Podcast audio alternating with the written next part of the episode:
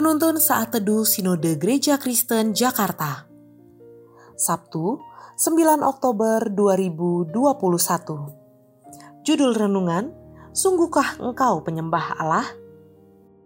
Terambil dari Nats Mazmur nomor 86 ayat 8 sampai 13. Tidak ada seperti Engkau di antara para Allah ya Tuhan, dan tidak ada seperti apa yang Kau buat segala bangsa yang kau jadikan akan datang sujud menyembah di hadapanmu ya Tuhan, dan akan memuliakan namamu.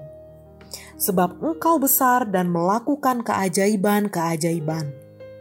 Engkau sendiri saja Allah. Tunjukkanlah kepadaku jalanmu ya Tuhan, supaya aku hidup menurut kebenaranmu. Bulatkanlah hatiku untuk takut akan namamu Aku bersyukur kepadamu ya Tuhan Allahku dengan segenap hatiku dan memuliakan namamu untuk selama-lamanya. Sebab kasih setiamu besar atas aku dan engkau telah melepaskan nyawaku dari dunia orang mati yang paling bawah. Ada seorang influencer laki-laki yang terkenal.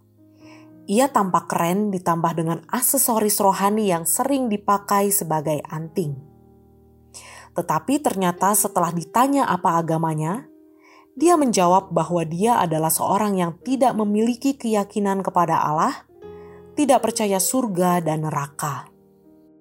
Berdasarkan aksesoris rohani, kita dapat menilai bahwa mungkin dia adalah orang Kristen yang taat karena dia memperlihatkan aksesoris itu kepada orang banyak.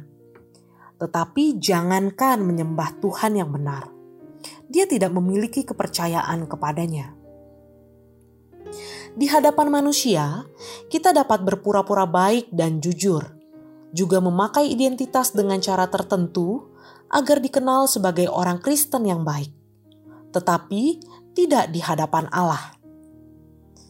Mazmur ini berisikan doa memohon pertolongan.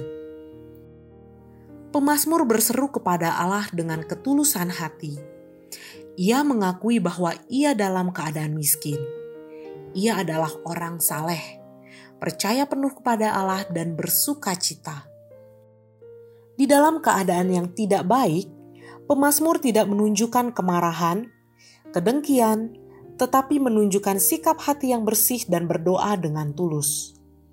Bahkan memohon bimbingan Allah agar ia dapat hidup dalam kebenaran yang telah diajarkan kepadanya.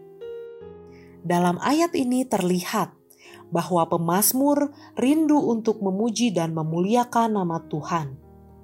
Ia pun meminta agar Allah membulatkan hatinya untuk takut akan namanya. Daud tidak mau memiliki hati yang munafik di hadapan Tuhan. Dia tidak mau menduakan Tuhan dengan mencintai dunia ini. Sikap hati seperti ini berasal dari Tuhan sehingga pemazmur hanya mengasihi Allah sebagai yang terutama dalam hidupnya. Itu adalah ciri khas dari penyembah Allah. Tentu kita membutuhkan anugerah Allah agar dapat menyembahnya dengan sikap hati yang benar. Di dalam Kristus, kita diberikan hati yang tulus untuk mengasihi Allah. Hati kita terus diarahkan agar selalu mengutamakan Allah sebagai yang terutama hati kita terus dibersihkan dari kemunafikan. Setiap kebenaran firman Tuhan yang kita taati di dalam Kristus akan mentransformasikan hati kita. Itu berdampak pada penyembahan kita kepada Allah. Seluruh aspek hidup kita diserahkan penuh di dalam kedaulatan Allah. Kita tidak lagi mengutamakan dunia sebagai yang terutama dalam hidup kita hanya Allah di dalam Kristus sebagai yang terutama dalam hidup kita, dan kita mau menyaksikan itu kepada dunia. Penyembah sejati selalu mengutamakan Allah sebagai yang terutama dalam seluruh aspek hidupnya. Kiranya Tuhan memampukan kita.